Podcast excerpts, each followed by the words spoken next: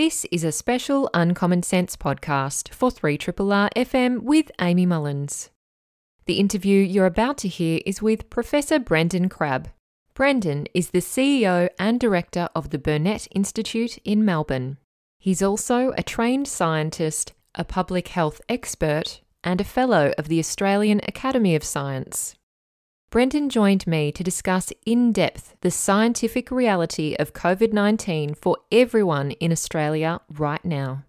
We cover topics including the public messaging around COVID 19, the public health measures that would assist in reducing COVID 19 transmission in the community, plus the practical things that individuals, local communities, small businesses, big businesses and governments can do to stop the spread of COVID 19. With a federal inquiry into long COVID and repeated COVID infections underway, Brendan delves into the science around long COVID, what we know about it, both locally and globally, the potential treatments that may become available in the future, as well as the risks of post COVID complications. The demographics most at risk of both might surprise you. It is my absolute delight and pleasure to welcome back onto the program Professor Brendan Crabb. Brendan is Director and CEO of the Burnet Institute in Melbourne. He is a microbiologist and parasitologist. He's also president of both the Australian Global Health Alliance and the Pacific Friends of Global Health, and he just recently became a fellow of the Australian Academy of Science. Brendan is joining me once again to talk all things COVID 19, because as we know, anyone who tunes into this show, you'll certainly know that the pandemic is not over and that there's still a huge amount to discuss and to think about talk about and hopefully take action on. And that is what this conversation is about. So, we're going to cover a whole range of areas, including uh, infection, transmission, so some epidemiological questions. We'll also talk about long COVID, vaccination, public health measures, etc., etc. So, without further ado, I welcome back onto the show Brendan Crabb. Hi there, Brendan, and thank you very much for coming back. Amy, my absolute pleasure to be back. It really is. I enjoyed my chat before, and uh, a lot's changed, and of course, a lot's not changed since we last spoke. Indeed. Yeah. I think it was like earlier this year, and we had such a great response to the last interview with you. And I really enjoyed it too. So I can't wait to talk about these topics. There have been many issues and questions that have been weighing on my mind, and I know many of our listeners' minds, and they've certainly contacted me to say so. So I think they'll also be listening carefully to what you have to say, Brendan. I also want to mention to anyone that Brendan is on Twitter, and you can find him via his handle at Crabb Brendan.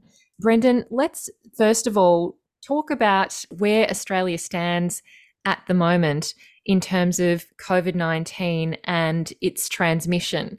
Because what is really interesting to me is that there was a kind of significant moment on September 30 where National Cabinet met and Paul Kelly, the Chief Medical Officer, gave a speech, as did Anthony Albanese, the fairly new Prime Minister of Australia. And there was essentially a very interesting slash odd message, which is that it's time to move away from COVID exceptionalism. And we should be thinking about what to do to protect people from any respiratory disease. So basically, conflating COVID 19 with the flu or a cold or any other type of respiratory virus. So, with that context or that prompt as a starting point, where do we stand now with that moment, September 30, where ISO rules were lifted, to now in the start of December? Well, I had quite a bit to say on that day that you're talking about. I used the word distressed on national ABC television, actually, which is a strong word, and I but I genuinely felt it. And the main reason I was distressed, and the main reason I also said I think I found it illogical and wrong, is that COVID is exceptional. There is no way, shape, or form you could describe it as anything other than exceptional. You know, conflating it with other infectious diseases, as you say, of course, influenza is a disease that was used, I think specifically used, we'll treat it like the flu.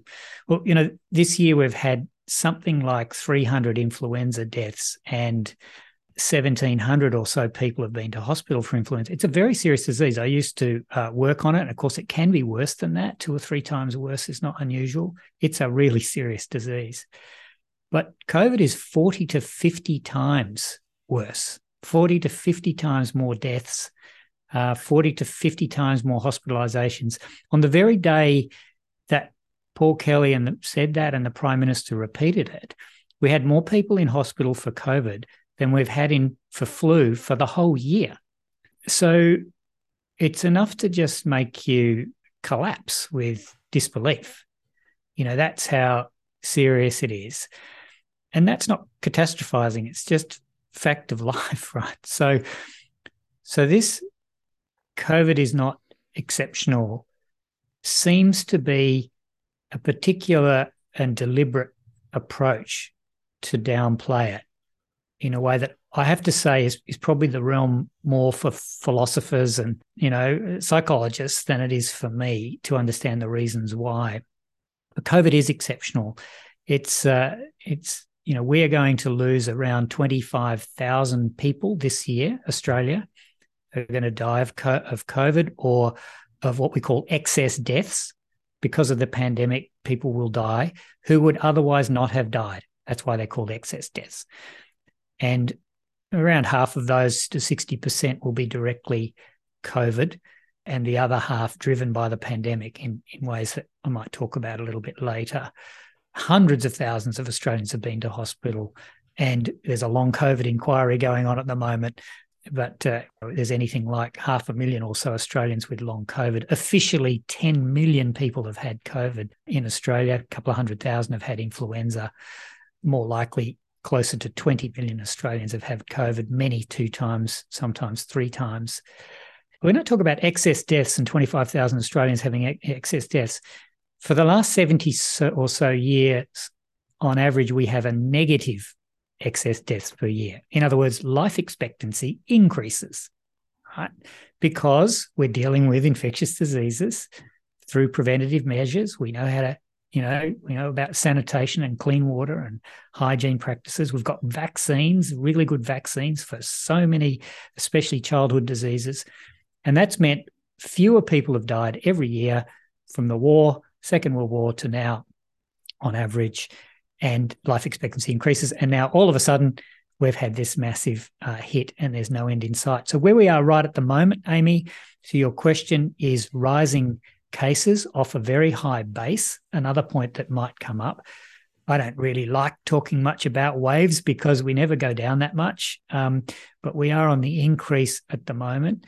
Look, waves do matter because when they reach a certain level, a lot of other health issues that are independent of COVID are threatened because our health services don't work the same way. Our emergency services don't work the same way. Our hospitals don't work the same way. Our primary healthcare is so stretched. So peaks matter, but but there's not this big relief that all of a sudden when things go down, there's no COVID. It never reaches a low point. Right. So sustained high COVID, we're on the upsurge again.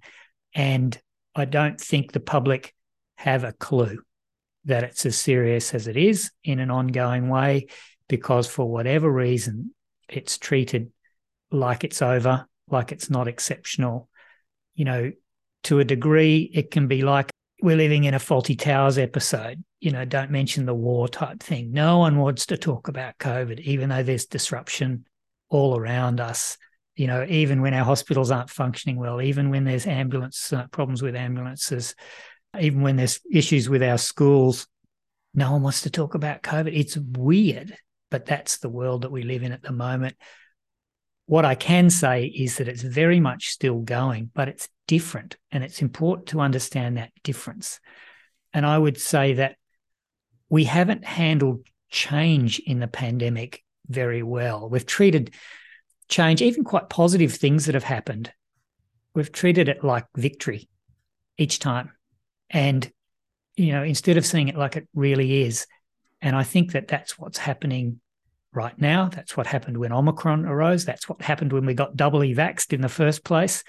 We treat significant change as victory, and it's a big mistake because it makes us super complacent. Yeah, it's like inserting an artificial bookend. Like, oh well, we're done with that chapter. Well done, team. Let's move on. Yeah.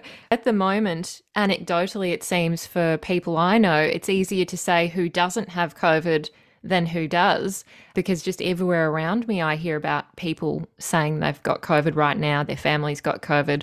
Uh, it's going through families because it's so transmissible. And we have these new variants as well in the community.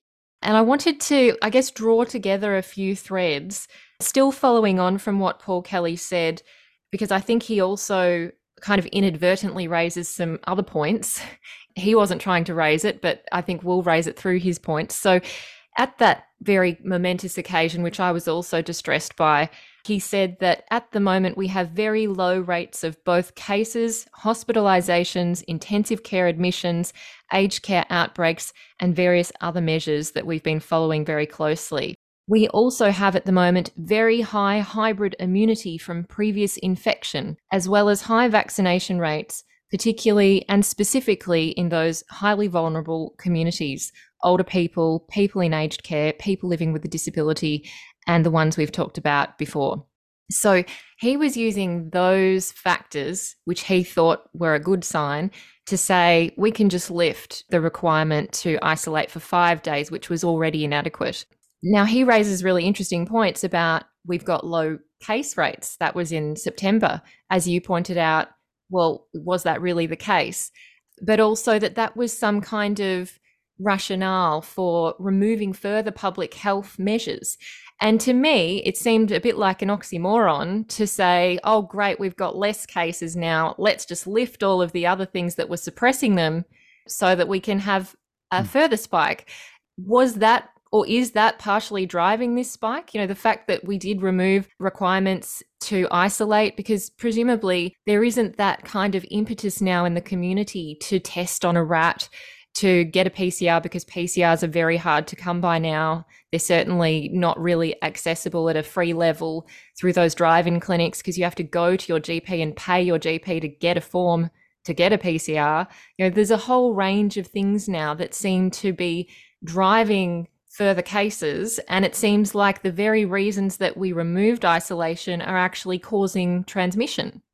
Yeah, well, it, it's certainly not making matters better. It has to be making matters worse. I mean, you've only got three significant interventions you've got vaccines, vaccination, you've got breathing clean air in one way, shape, or form. And we can talk about how that might be. That includes a mask if you can't breathe clean air, but otherwise breathing clean air and you've got testing and what you do with a result. Um, you hopefully get treated if you're eligible uh, with a very good drug that's out there, and you definitely try and make sure you don't pass that on to other. You know, be the end of that transmission chain. So that's all there is, and why I said illogical in response to your first question when um, mandatory isolation was removed. As Paul Kelly said, this was at a very low point it's actually the very moment you keep isolation because it costs you nothing. Right? Isolation only costs you if people, lots of people have COVID. So, so you keep that in. Obviously, the few people that do get COVID get tested, they isolate, stop transmission chains, and keep it low. It's not costing you money. It's not costing you many people away from work. That one in particular is completely illogical. It's actually much more logical to not have it when numbers are really high because you know he used cost as a factor and and workforces when when numbers are really high it's going to cost you a fortune. So so i didn't understand it at all. I certainly don't agree with most of those points. I mean relatively speaking were there less cases to january february when we had an explosion of cases? Was it you know july and august we had an explosion? Clearly they were lower case numbers at that time Clearly, we had less people in hospital. As I say, I think we reached a bottom of around 1,400 in people in hospital. The maximum people in hospital is only three times that, right? So a wave is not, you know, going from something like 1% to 100%. It's only a threefold difference or so. Right? So the numbers are always high. So I, I find that quite a misleading thing. Oh, COVID's like almost gone now. Let's get rid of all of the. Uh, it it just wasn't true. The other bit that's not true is that we're well vaccinated. We are not well vaccinated. We were well vaccinated. Australia did a pretty amazing thing in its first 18 months to two years. It got most of us with two doses of vaccine before we had virus in our community to any great extent, right? So, so this is a big five star performance for all of the challenges and, and and so on to get to that to get to that point. Before Omicron came along, we'd already realized that you needed a third dose. We're already saying it really, you know, if there was such a thing as full dose vaccination, it wasn't two doses, it was three doses. Then Omicron came along where two doses was almost irrelevant and we needed the third and then and then this this further booster. But the third dose booster rates in Australia are around 55%, and they've been flat for the best part of six months. Right. Somewhere like Singapore, which we get compared to, I've heard Paul Kelly say Australia's highly vaccinated like Singapore, but they're way higher in their booster rate than us at around 80% or so of uh, even higher of eligible people. So most of those points I would have issue with virtually all of them. And in fairness to Professor Kelly, it'd be great to ask him these questions and see. I know Paul, and he's a very sensible guy, and he has lots of good things to say and a fantastic track record in trying to protect the community. So I'd like to know where those things came from. But how they played out was the Prime Minister saying, Hey, my chief medical officer has said COVID's no longer exceptional and we can all breathe a big sigh of relief. That's what I heard. And and that's why I was distressed, right? I wasn't distressed that isolation went. I wasn't distressed that people said maybe mask wearing wasn't going to be mandatory in various places. And so I was distressed that this false paradigm was being set up, that somehow we had nothing to worry about anymore. And the biggest concern behind that is that maybe the strategy is to get infected, to your point about hybrid immunity, right? Um, I mean, clearly they don't want vulnerable people to get infected. They've been absolutely clear about that the whole time. So we need to protect the more vulnerable in our population. That's the consistent narrative. They've never swayed from that. But I think for the rest of us, you'd have to conclude that the strategy is to get infected, to build up immunity on top of our brilliant vaccine immunity that, that the government, all governments can be rightly proud of and say, we think this hybrid immunity thing is our way out of it, right? Unfortunately, it's proven to be not only wrong from the start, if I can just say it is never okay to get infected with a pathogen as a part of your strategy to not be infected with that pathogen. Never. No infection, RSV, influenza, herpes simplex virus, never, ever. And I doubt anyone will come out and say that was the deliberate strategy, but everything's pointing to it is quite okay to have our kids get infected, most of whom are not not vaccinated anyway. It is quite okay to have those who are not elderly or immunocompromised get infected. In fact, it's a good thing. That's the message, really, that that's that's being delivered to me. So it's never good in the first place because you're being infected with a pathogen that's doing things that you know about and that you don't know or we're worried about long COVID related issues for everyone, not just for those who are most vulnerable. But the second and most important point is that it's not working. The worst wave we had of the year was July, August, September, not January, February. We had more hospitalizations and more deaths in July, August, September now, it's worth dwelling on for a moment because we had had much better vaccination by that stage, right? We had almost no one boosted in our January wave. We had almost 50% or so boosted by the July August wave. We'd also had most of Australia infected. So, therefore, with this magical hybrid immunity protection on top of their vaccination. We also had a good drug from April onwards to be used. Two drugs, in fact, one in particular, Paxlovid, is really effective. So, with all of those things, you think we'd be going pretty well. But we went through the first Omicron wave, the BA1 wave, then we went through BA2, then we went through BA4 5, and particularly this BA5, which caused uh, so much trouble. So, It was worse in reality. So we lost, we had many more people in hospital and we had more deaths in that time that I doubt most people know about. They're actual COVID deaths as well as excess deaths, this issue of COVID driving deaths in other people not diagnosed as COVID. But when you think about that happening on top of increased immunity and increased access to therapies that work, that really work, we're just not keeping a lid on it, right? So, how would you go from that position to then say, oh, let's give this hybrid immunity thing another go? I, I just I find that, as I say, apart quite apart from the fact that you should never use infection. You know, the, the days of chickenpox parties are gone, right? Yeah. We don't do that anymore for, for good reason. It turns out chickenpox is a herpes virus, varicella zoster virus. It ends up in our ganglia, for, in our nervous system for life. And in many people comes back out of shingles later in mm. life, right? It's the same virus that you got as a kid. We don't do chickenpox parties anymore. But that's kind of the, the hybrid immunity philosophy. So that is the most worrying aspect for me. I'm pretty public about saying what I wish more than anything was that our senior politicians, our prime minister and our premiers and our chief ministers and their health ministers would come clean, basically, with a real life message. It is exceptional. We don't have to stress about it. We know what to do, but it is exceptional. And we're going to change a few things. The message is more important than the rules, right? I'm fond of saying that because I really believe it. What I'm worried about more than that is what's behind their lack of correct messaging. And what's behind it is that infection is our strategy, I think. And if it's not, I'd like them to come out and say it's not and why it's not, because it sure looks like it to me.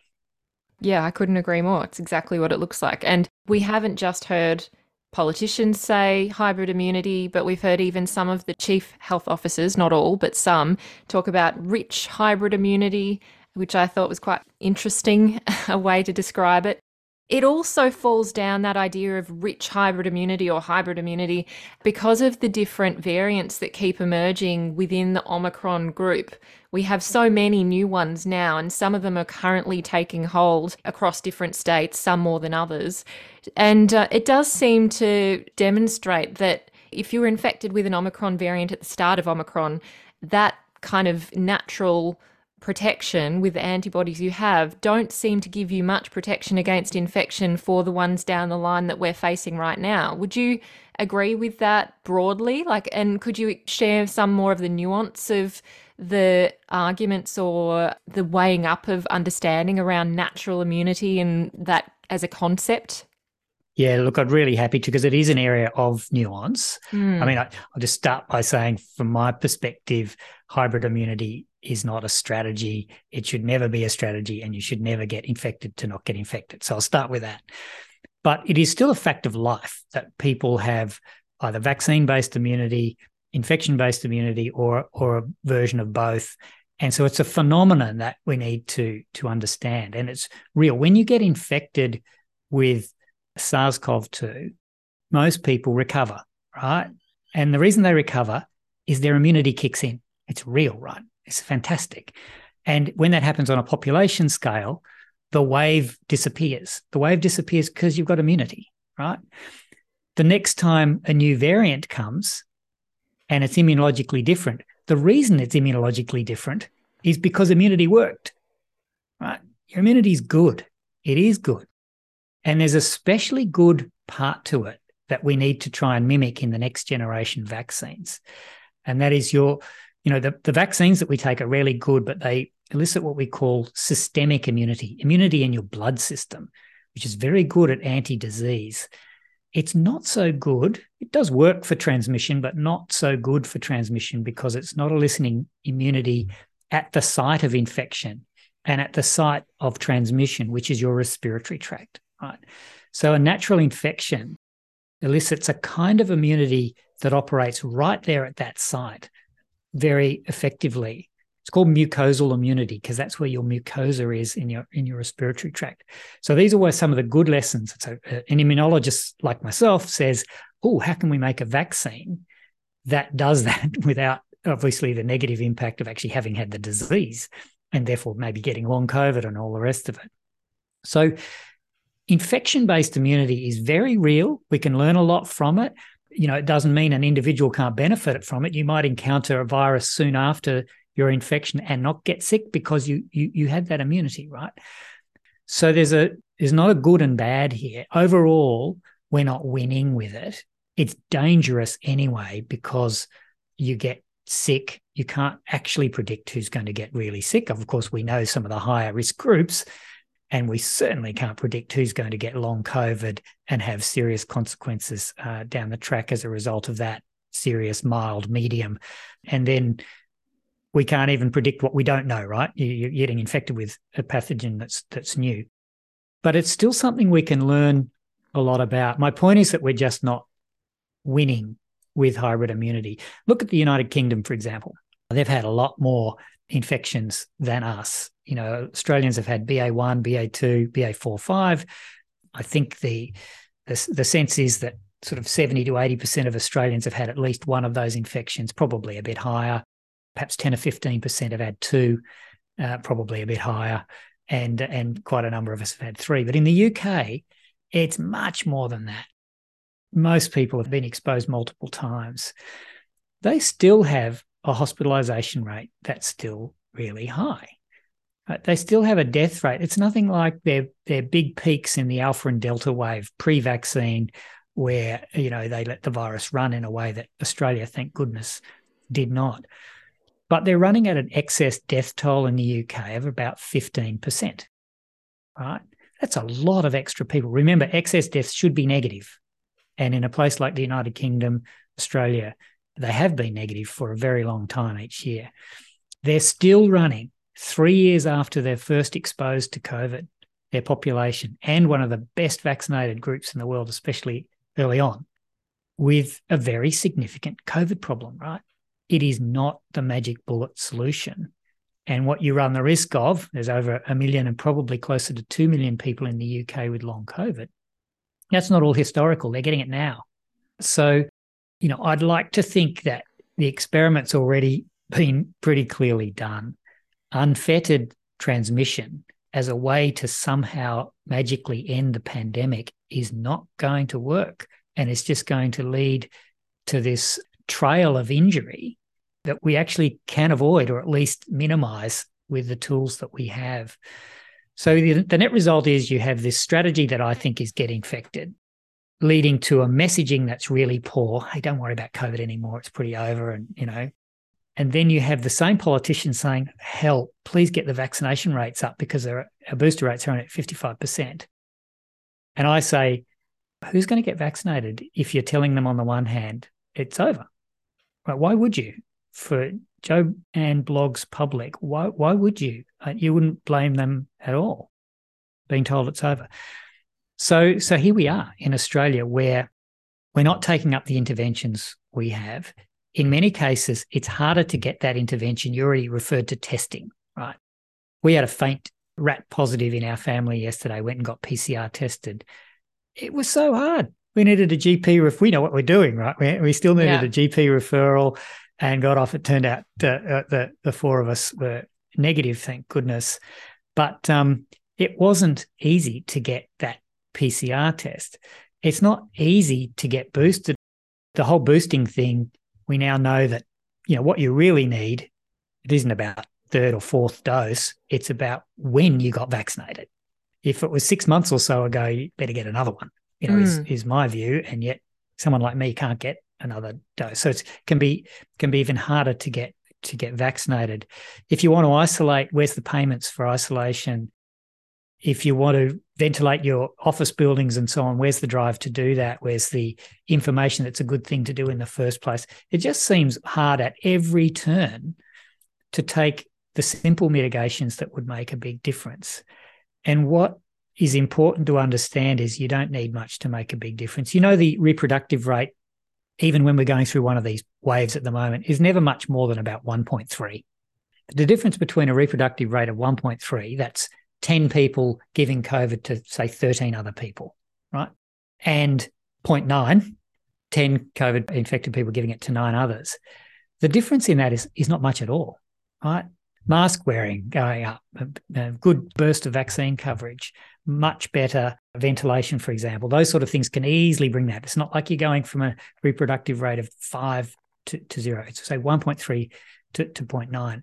Very easily achievable. But the difference is an exponentially growing pandemic like we are right now. We're in the middle of a, of a our fourth wave for the year, or a declining one. And if you have a reproductive rate of 0.9 or 0.8 for a prolonged period, actually you, you, the virus largely disappears. So it's not a big ask to have a, a mindset shift. I think one of the reasons where governments, good governments with good people, I mean, I really do, I actually quite like our federal government. It's been a breath of fresh air. You know, it's delivered so much to me and the people I know and like. So I'm, I'm finding it really hard to work out why they have this attitude to COVID. But I think one of the reasons is it's too hard. The sense is it's just too hard, but it's not. It's actually not too hard with good, honest, straight talking without even a rule change. You know, maybe making N95 masks available for free, you know, maybe keeping some sensible ISO payments, definitely keeping testing, but with some good, straight talking messaging to say, you know what, it is exceptional.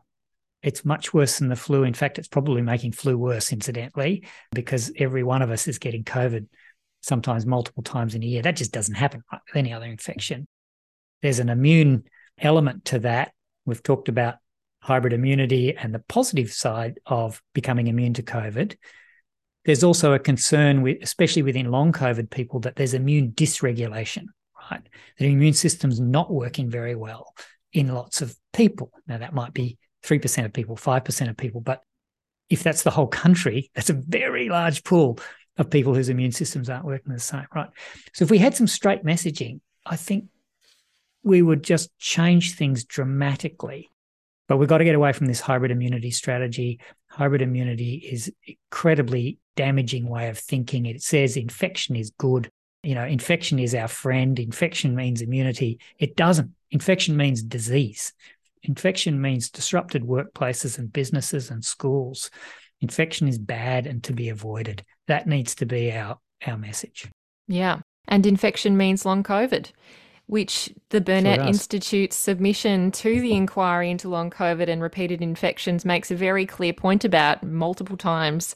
I actually spent the morning reading through many of the submissions, and it was really harrowing reading. And I think that you probably need a content warning if you're reading it because it can be really depressing to read the experiences of people who are suffering right now from long COVID, who are being, in some cases, disbelieved or minimized by medical professionals who just don't really understand it very well.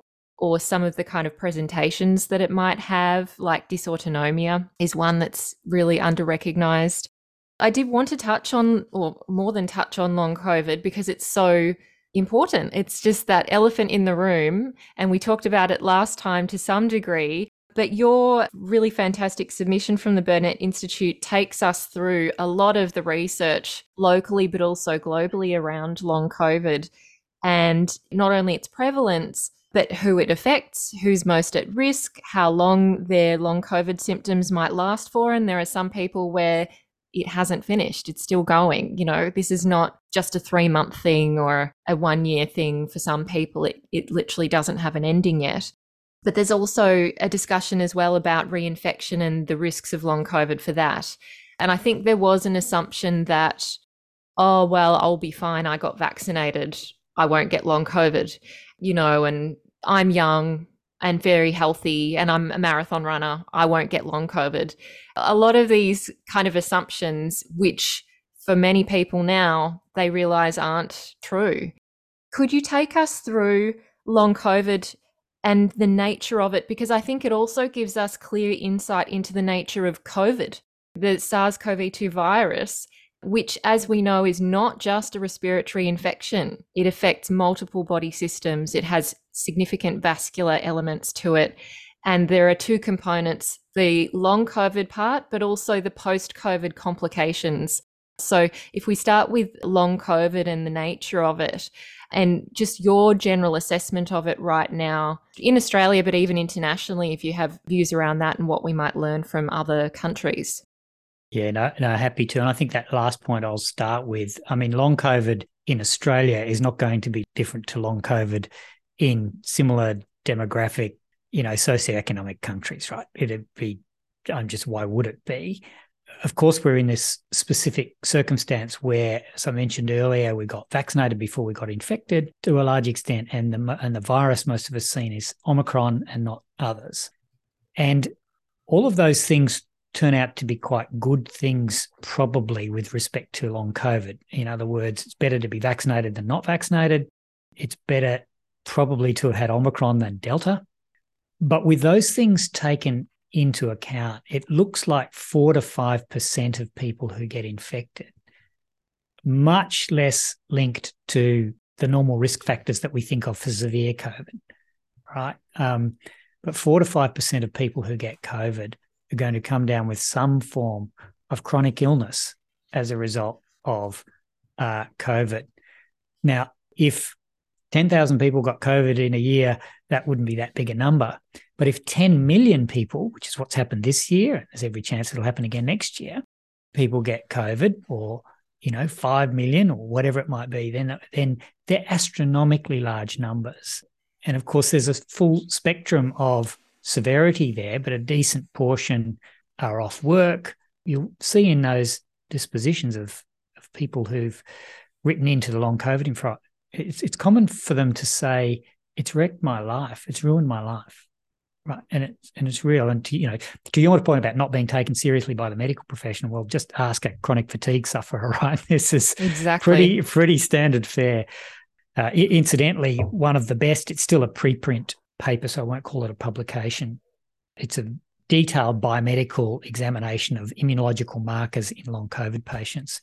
And anyway, they they, they researchers identify some signatures uh, in your in your blood that are common to long COVID.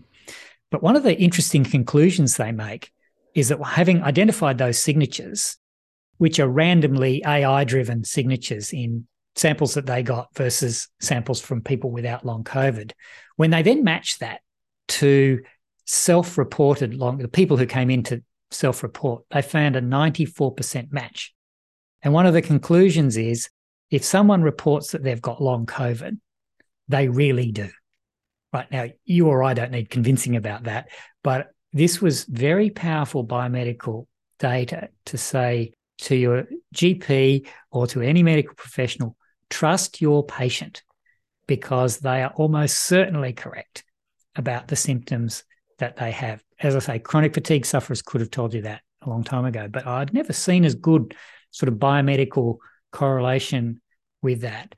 So it's a very serious issue. You know, when you won't find politicians talking much about it, but Mark Butler's said quite a few good things, our Minister for Health, as has, interestingly enough, the Treasurer, Jim Chalmers, in the lead up to his skills summit. He said that COVID has, and I quote, absolutely smashed the labour market in Australia.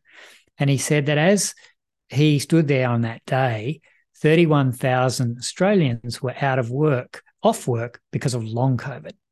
And that that was, you know, a super serious issue that they were going to have to think about for the future as more and more people got long COVID.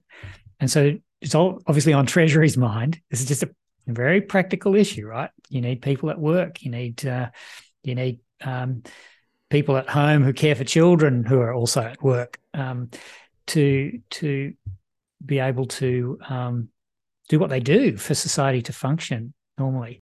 So it's a massive issue for Australia as it is for the rest of the world. You do recover from long COVID quite often, three months, six months, 12 months later. There are those people who don't recover or some symptoms that don't recover in some people two years later they've still got it but i don't think if you've got long covid you should completely despair that there's not a way out there. Is every chance you're going to recover as terribly debilitating as it is.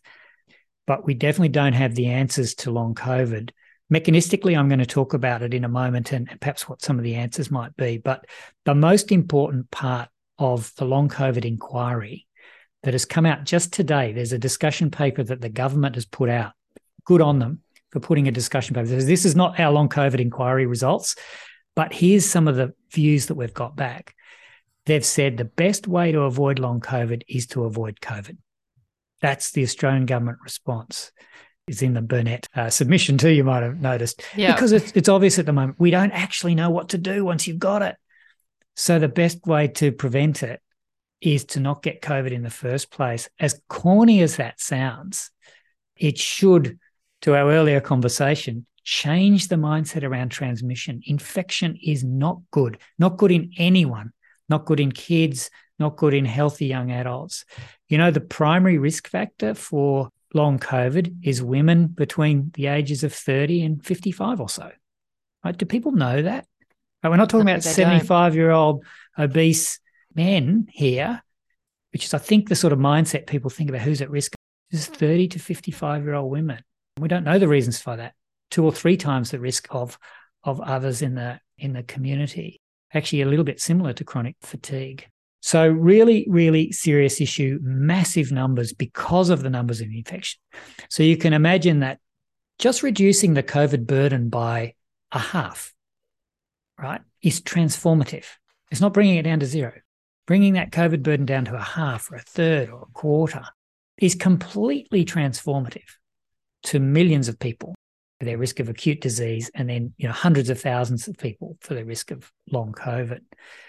Now, mechanistically, it's interesting. And I think this year, if we speak again in the next six to 12 months, Amy, the hottest biomedical area is going to be why. What's driving long COVID?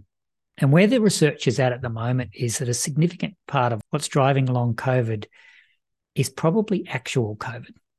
You still have the virus, or you still have fragments of the virus in you. That's as I say, that's a hot area of research at the moment.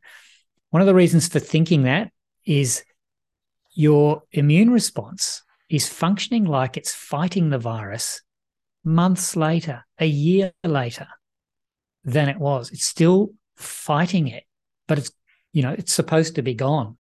There's evidence of of the virus and viral fragments remaining in our body for a very long period of time. So if the virus in a proportion of people is there for a long period of time, you get this chronic immune activation.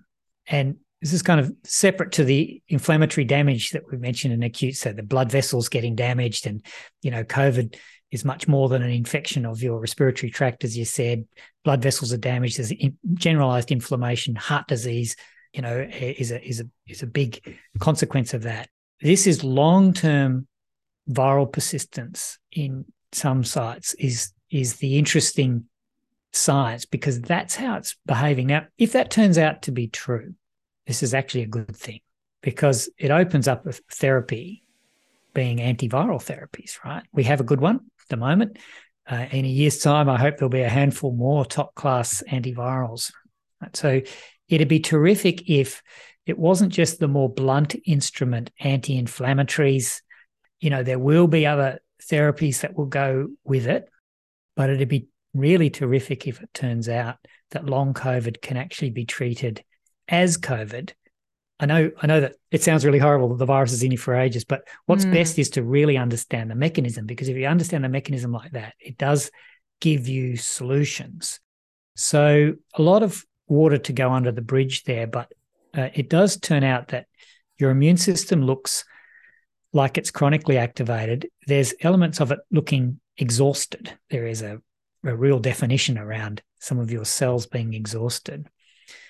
What we see in a deep dive or two that have been done in people's blood with long COVID, 12 months after their COVID infection, is all of a sudden they have other things too. They have, all of us have viruses in us that are dormant. They're mostly herpes viruses, you know, Epstein Barr virus, varicella, I mentioned before, chickenpox virus, herpes simplex virus. Some people get cold sores. I mean, I don't get them, but I bet I've got herpes simplex in me.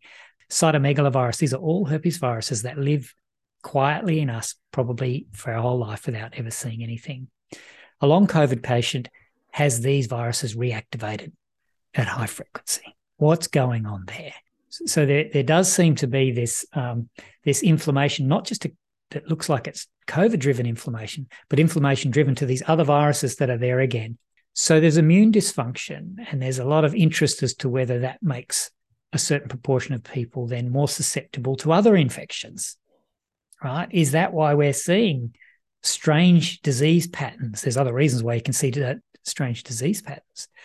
But if 5% of your whole population has a degree of immune dysregulation, right, that's an enormous impact on how other pathogens, the ecology of other pathogens is in your community, how those diseases might flow through a community, how they might get a foothold in people that otherwise wouldn't have got a foothold in, and, and so on. So the hottest areas of, of, of, biology that I've flagged, I think, for the next six to 12 months will be around this potential COVID persistence in the body and this effect on the immune system as a result, this immune dysregulation that might occur, at least in long COVID patients, that helps explain their own syndrome. For example, long COVID patients have low cortisol levels, actually, much like um, chronic fatigue patients. We don't know why that is, but cortisol is very strongly anti-inflammatory, right? So if you've got low COVID, you've got much more inflammation. So COVID is is both an acute way, as I mentioned earlier, and definitely in a chronic way, is an inflammatory disease. It's our immune system not working in the normal way that it should, but in a in a chronically activated or hyperinflamed way that's creating these problems. So really serious. Of course, we've got um, lots of syndromes that people say, how come it can be a kidney disease in one person? How can be a heart attack in another person? Stroke, dementia, diabetes. And, and that's because your blood system is a generalized system, right? Goes everywhere. And this is a largely inflammatory disease of your blood vessels, right? So then on top of that, if you've got a, a you know, underlying kidney problem or whatever other cofactor might be, it can come out differently. So we've got a really serious issue, some of which we know about, enough to be really concerned, much of which we've yet to learn.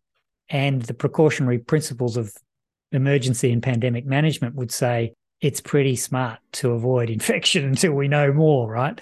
Uh, mm. But even what we do know is enough to avoid infection. I think, you know, the fact that risk groups are very different to the acute groups involve young people, involve mild infection, involve vaccinated and unvaccinated people, makes this a really serious, potentially sort of mass disabling type event. Is the phrase that's used. It's it's really quite true. That could be upon us already. Certainly a threat if we keep infections going and going and going. That we want to avoid from a health toll and definitely from an economic perspective as well. Yeah. And I think a lot of people who've had post viral syndromes not related to COVID could see this coming a mile away and were very concerned about it. It also makes me think there aren't enough trained immunologists to deal with the amount of immune dysregulation we're seeing and will continue to see because they're not that common. But there's also a reluctance to prescribe some of those immune modulating drugs, like I'm thinking colchicine is one example, but even immunosuppressants like corticosteroids, even things like low dose naltrexone these are, are, drugs which a lot of physicians don't really feel comfortable prescribing outside the box of what their guidelines suggest are appropriate. So, a lot of these people with long COVID find themselves really stuck in terms of treatments. And as you point out, antivirals is another area that could be pursued, but of course, is another thing that only a few people can really convince their doctor to give them as a treatment, you know, off label treatment for long COVID. So, yeah, there's so many challenges that are being faced right now for those patients. And I guess relating back to long COVID and the long COVID clinics, we've seen discussions about the fact that their funding is tiny. A lot of it is in kind, so internal from the hospital, lending people out from other clinics. The funding apparently is ending in December. So a lot of these long COVID clinics that did exist may not exist if the federal government and state governments don't step in. But there are also things that are brought up in these submissions to suggest that long COVID clinics aren't necessarily the answer either. A lot of these long COVID clinics are in that position you've pointed out. You know, there isn't a clear treatment plan or guideline for people. There still isn't a clear understanding of what's driving long COVID. And so a lot of people wait for this long COVID clinic appointment and they report that really there's nothing that they're given. They just say, oh, well, you can be reassured that you'll be mm. able to be treated in the community by your GP and referred to a rehab clinic as an outpatient where they'll suggest a bit of exercise, which is also potentially problematic with things like graded exercise therapy being a very bad idea for syndromes mm. like chronic fatigue, like we've already discussed. So, if you think about the practicalities of someone in the position right now of having long COVID, the lack of information, perhaps even misinformation among physicians, a lack of expertise in some areas like the immunology area, dysautonomia area, and cardiovascular effects like postural orthostatic tachycardia syndrome, uh, and also long COVID clinics may not be the answer. Where does that leave a huge number of Australians who are stuck really mm. and and and maybe they're in the prime of their life. As you say they feel like their life has been ruined and they don't know how to regain their function to be able to participate. It's still really important that they get taken seriously. So that's the first point and and it's incredibly helpful to a sufferer of chronic disease uh, which we knew before long covid for it to be full frontally acknowledged and accepted. And, and having long COVID clinics with that title and a dedicated staff that are there for you helps that enormously. Before you even get to therapy, they don't have a lot to give you at the moment. And at least they could say that. It's not nothing though. Mm. Uh, and as I say, long COVID manifests itself differently in, in, in different people. They're learning more all the time. But it's super important that they have somewhere to go to get the latest information as it is. Those of us who have long COVID need to understand there is no magic bullet um, solution. There's nothing, nothing being withheld from us. We don't know what to do just yet. It's not nothing, but there is no magic bullet solution. What I've been talking about with potentials for the future in understanding persistent virus, understanding the nature of the inflammatory response to know what sort of agents might be used is to a degree for the future. We've got to fast track that and push it like crazy, clinical trials and so on. Like that has to be pushed as priority number one. And you could definitely argue whether that's happening globally, not just in Australia. But as it stands right now, it's not it's not there to be taken. So, what I'm hoping comes out of this long COVID inquiry is a full on recognition of its significance, is a big mark of acceptance of those who are suffering. So, that each and every person who's got long COVID knows that there is a community that understands, that is a community that is going to wrestle in this next six to 12 months with the solution for it um, that there are some things you need to be wary of, you know, like the exercise issue that you mentioned. You can't just necessarily graded exercise your way out of it, but that you you need to find a, a physician and a service that takes you seriously. It doesn't have to be a long COVID clinic, but if you haven't found one, you need to keep looking uh, because it's not acceptable for it not to be taken seriously. You've got increased cardiovascular risk, for example. You've got increased risk of, of diabetes and uh, depending on other risk factors, this needs to be monitored and checked out. To those physicians out there wanting to help, there, there are not magical things that they can do. Um, we've got to really up the ante with respect to research. I find in Australia, as an extension of the COVID is over, COVID is just like the flu mantra, there is an underplaying of long COVID. Oh, we don't know if if long COVID's the same in Australia as elsewhere. I mean, really? That's an incredibly unhelpful way to start the discussion when you've even got your own federal treasurer saying there's 31,000 people out of work because of long COVID. You know, it's it's incredible. Yes, we don't know all the details. Yes, we don't know the numbers. Yes, we can be happy that um, we've got an Omicron base and not not a Delta base, but we already know that's already known that that leaves a four or five percent burden and and really serious serious context. So it's like the acute issues that we were mentioning before, we first just have to face it front on. That is the most important element that is going to help the community. You want to know, though, what can be done for those who have long COVID. And I'd say the most important thing is to be acknowledged and to find medical care that does acknowledge that. There's going to need to be patient activist groups uh, like we haven't seen since the HIV days, I suspect to uh, force change.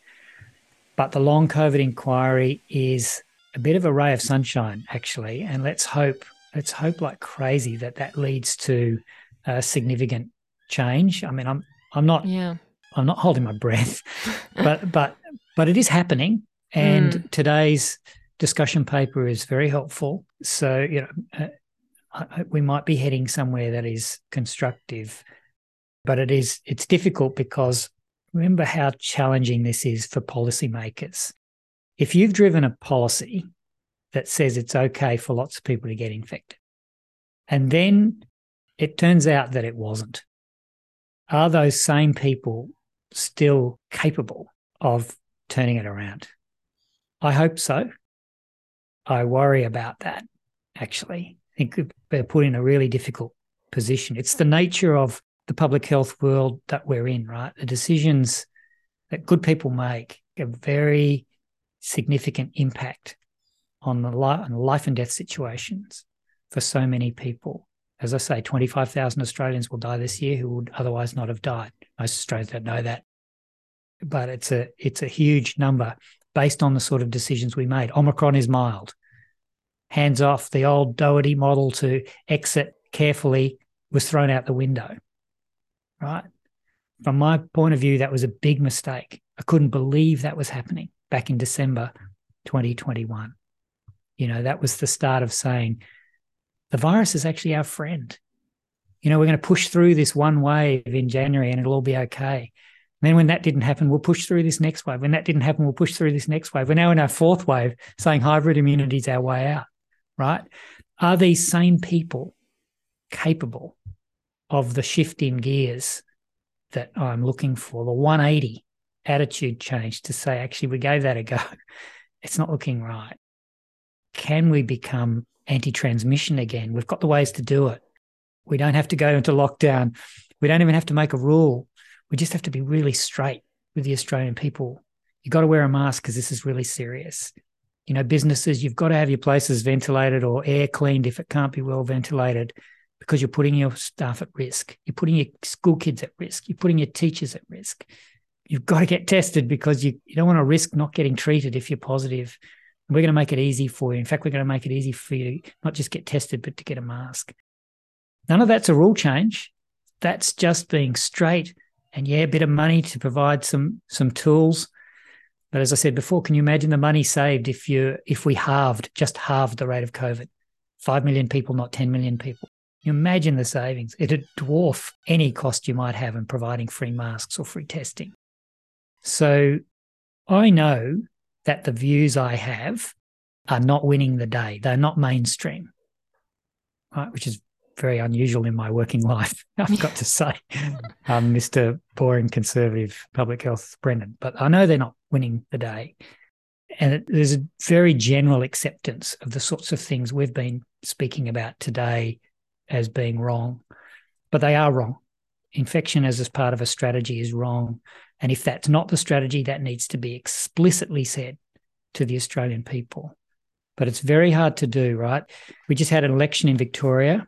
We just had a Newspoll federally yesterday, both of which demonstrated that the Prime Minister and Premiers who oversee very open COVID rules where has seen a, a, you know the sorts of problems we've talked about wildly popular. Talking about COVID, not just actually having COVID, but talking about COVID is toxic. They cannot do it. Politically, mm. you can't do it, right? They are wildly popular. And obviously, they're doing other good things, which is one of the reasons. But normally, I would say if you're on track for 25,000 people dying in a year, there'd be some accountability for that, right? Really, guys? Are you doing enough for us, the citizens who you represent? In normal circumstances, you would imagine that would be the case. Really, 500,000 people have long COVID, and many of us can't work again. But actually, talking about those things is toxic. We have to understand that that's the position that they're in. These are not bad people. Understand what are the forces that are driving that and seeing if we can influence it. Because at the moment, I get distressed, and I've used that word distressed enough to do what I'm doing now and speak out about it all as much as I can. But most of the Australian public is pretty comfortable with what's happening now. Yeah, well, it's become toxic to do anything about it as well. I That's think right. One example I wanted to just bring in here because I know a lot of doctors personally and in my friendship groups, uh, and they work in hospital settings. And I've seen such a wide range of approaches in hospitals now where even in some ICUs, they've completely removed any mask requirement for their staff. And they've even then said because of that, that they won't be supplying N95s and that supply will dwindle over time and you'll have to bring your own if you want to wear one at all. So that then has the effect that any doctor who wants to wear one or a nurse will feel that social pressure. Oh, well, my colleagues aren't wearing one. Why should I wear one? That then echoes out into the population as well. Oh, well, most people aren't wearing a, a mask. Why do I need to wear one? There does seem to be this ongoing pressure now and toxicity, as you say, that's come from the top down that's now so hard to push up against. And I count myself as someone who does push up against it. And I know you do too, Brendan. But for those listeners now who are wanting to push up against it, who have been, who feel the social pressure, but are still pushing forward, or those people who feel the social pressure, but they think, okay, no, I, can, I will do something. I can do something. I, you know, I might have had COVID, but I want to reduce the number of times I get it. You know, I don't want those post viral complications. I don't want to get a stroke or a heart attack early you know, I don't want clotting, I don't want long COVID. What are those things? You've mentioned them as a top line, but if someone wants to get really like practical right now, what's in Brendan Crabb's toolkit? What would you say has got you through this pandemic so far? Well, I, I do. I do. It's top line, but it's also good to think simply. You know, vaccines, clean air, testing. That is all you need to remember. And then there's detail underneath each of those things. But vaccines, clean air, and testing. And any workplace, any situation that isn't taking those things seriously, you should feel like you should say why. You go into a restaurant, the windows are closed, and there's you can't see any HEPA filter. You should be able to say, do you do you have a COVID safe plan? Do you have a clean air plan? And that should not be a joke, right? One day it won't be a joke, and it, it's it's the same as allowing smoking in your workplace. There, there is a time, of course, when I was younger that, that we would have be having this same conversation about smoking, right? And the yeah. public would think it's ridiculous for us to be saying, of course you should smoke on the aeroplane and in a restaurant and in our workplace. Now, the mindset, I have no doubt that we are on the right side of history. Yeah. Right. When you and I talk in the longer term future, not in a year or so, unfortunately, you will be expected. We will be expected to provide clean air for people like we give clean water. I mean, no one is saying because we've got much lower diarrheal diseases, we can let the water go, right? Because we've got immunity debt to no one's saying that. We're saying this is fantastic, right? Mm. And we will be saying the same thing in the future and not just about COVID, right? We have this amazing tolerance of serious respiratory infections.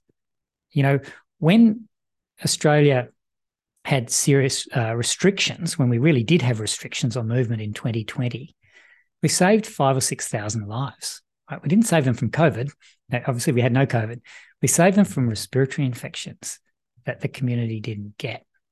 And I'm not saying you ever want to go back to that. There was a message there our whole health system is trying to save lives. We try to have less cancer. We try to have less diabetes.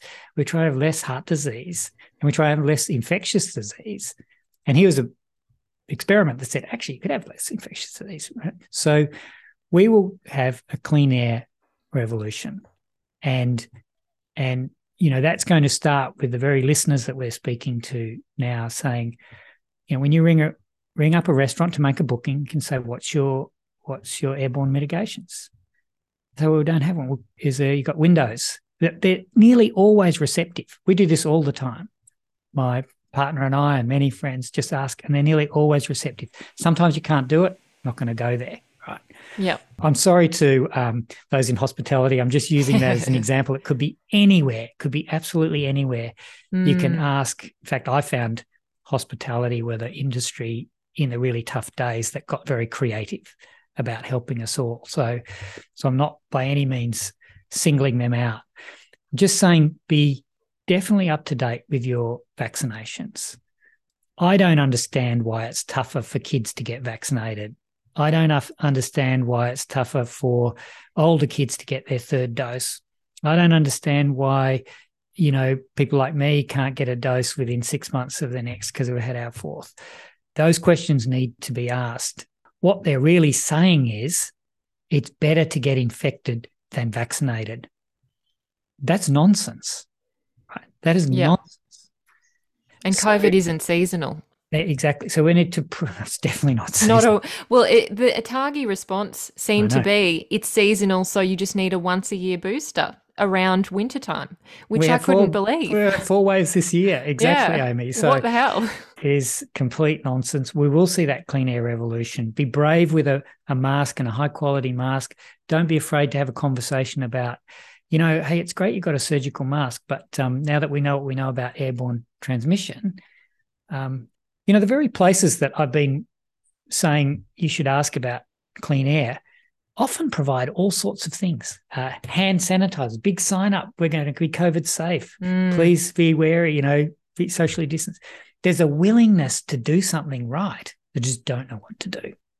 Right. Yeah.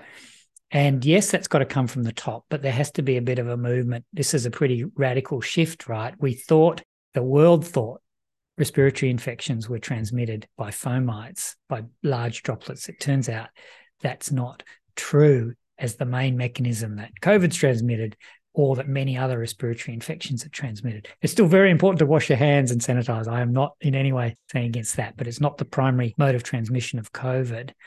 And so a surgical mask is much better than no mask because big droplets come out of your mouth, they turn into fine droplets, especially if you're the one who's ill. But it is not an N95 respirator type mask, which frankly I find more comfortable to wear anyway Same. than a yeah. surgical mask. And it'd be great for people to know that, tell that story. And then there's the testing one. We've got to demand testing. It's nuts to not have testing. And 24 year old people in insecure work have to feel like they can get tested. Mm. Right. There's no incentive, let alone ability for that to happen anymore. So, vaccination, clean air. If you can't breathe clean air, wear a mask and get tested. Because if you get tested, you can get treated or you can isolate, right? Exactly. So, it is very simple. It's not overly complicated. We make it very complicated. We make access to some of those things so incredibly tough that does not need to be the case. But whether it's bean counters in the way, whether it's a flawed strategy uh, of saying infection is actually good, we'll just protect the vulnerable, uh, or a combination of those things. Um, I mean, I think the business lobby's got a bit to answer for from my perspective, not all the business lobby, but acting in what they think is their self interest. It's actually a, a big own goal that they've they've kicked by pushing so hard for for open, unfettered COVID transmission. But you know, it's it's led to us in this very, I find quite dark place where we've just got a complacent acceptance of sort of 15 plus percent of Australians dying than would usually have died, of a massive long COVID tail, of a very large proportion of our community living, you know, millions of people living in greater fear than they otherwise would, not going out. You know, Amy, something that we've talked about quite a bit in a in a kind of a prison, yeah. because the rest of us want to be free. Mm. So the price we're willing to pay is for that group not to be free. That's not how a community works. Not a functioning, successful community. So that's why I get distressed. That's why it's we're in a you know, from my perspective, in a dark place that is the total opposite to the prevailing view of, you know, few now we can get on with with life and and things are optimistic and we're looking forward. And these are the sort of slogans that politicians I really admire otherwise really admire have said. Um, but it's a it's a it's a damaging and very wrong path that uh, we're currently on. Yeah. And I think the idea that we're actually protecting the vulnerable is wrong because what the federal government and others have said is, well, we're looking after those in aged care and people with a disability. And the assumption is that those people live in residential care. But so many people in Australia with a disability or a chronic illness don't live in residential care. They have their own homes or live with their families and they are stuck at home. And they aren't going out very often and they're always wearing an N95 and they talk to me and send me messages saying so and how much they're despairing right now. So hearing your voice about this, you know, is very comforting and reassuring to them because they do feel very alone and what you're saying is making a difference. So, you know, the fact that you're pushing up against such a big tide is really meaningful for many people. So we do appreciate it, Brendan. Thanks, Amy. Yeah. And I just wanted to also say on the testing front, I did see that Dr. Chris Moy said that rapid antigen tests aren't necessarily as accurate at the moment because of the Omicron variants. And that's something I think that's being discussed in the scientific community. But just as you pointed out with your anecdotal example of seeing a, a faint rapid antigen test line, if you're not sure and you still have symptoms, try and get a PCR I think that to me is the thing that I've most noticed is lots of people are uh, saying, "Oh, I've got lots of symptoms. I've got this huge cough and I'm really really sick and my whole family has COVID, but I'm still negative on a rapid antigen test." To me, the thought I would have is go get a PCR test and I hope that that's what some people will be able to do even if it's really hard and even get your GP to give you a form in advance, you know, just have it on you so you can just take it when you think you've got COVID. Yeah, most definitely get a PCR. I mean, it's not as easy as it once was, but it is still being offered. You need a GP referral depending where you are. You can't just necessarily drive up to a clinic. Some places you can, but as you say, please get a, a PCR. RATs are good, right? Don't give up on RATs. Mm. If you if you can have a cupboard full of them, please do. But I, I, I certainly know they're not cheap, and they're not as good as a PCR. They are not. No one's ever said they were a good regular screening tool, which is really effective. Look, I'd also say that if you're symptomatic with something that is not COVID, we've learned a lesson that it's still good to not pass that on. Yeah. Now, that doesn't mean yeah. you should stay home for seven days. I'm not saying that by any means, but we've learned a lot about what it is to protect other people. You know, if you're not a big mask wearer, except that you're wary of these things, wear them when you're sick, COVID or not COVID, right? Be really conscious of the fact that you're a part of a transmission chain for something, COVID or non COVID. And that somewhere down the track could have a really significant consequence. All of these deaths occur because there was a transmission train somewhere around in, in, in the case of COVID. And conversely, you could be the one that stops that chain. Mm. Uh, so, so take your respiratory illnesses seriously, perhaps a bit more than we've done in the past understand that it's not just not shaking someone's hand, it is in the air. So perhaps wear that mask in a circumstance and you wouldn't have normally worn it. Or, you know, don't go to that crowded setting where you can infect other people. Now, I think pre COVID, we all thought that a bit. We did think that a bit. Oh, you know, I've got a cold at the moment. I might not do it.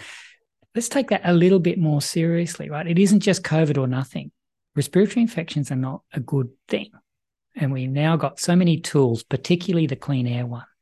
You know, if you can afford it, have your house with filters in it. Do it yourself. Your workplaces most definitely should have clean air.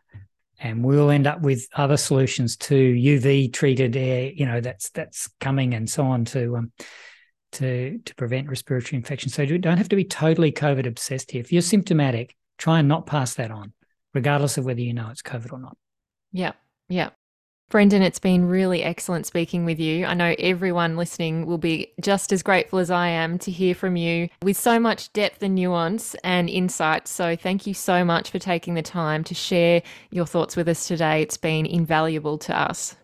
No, it's a great pleasure as always, Amy. And uh, I realise that um, it is a bit against the tide at the moment. I don't think it will be forever. And whatever, who cares? You've got to no. do what you think is the right thing. We're going to keep going. I'm pushing up against it with you. We'll stand in a long chain with our masks on.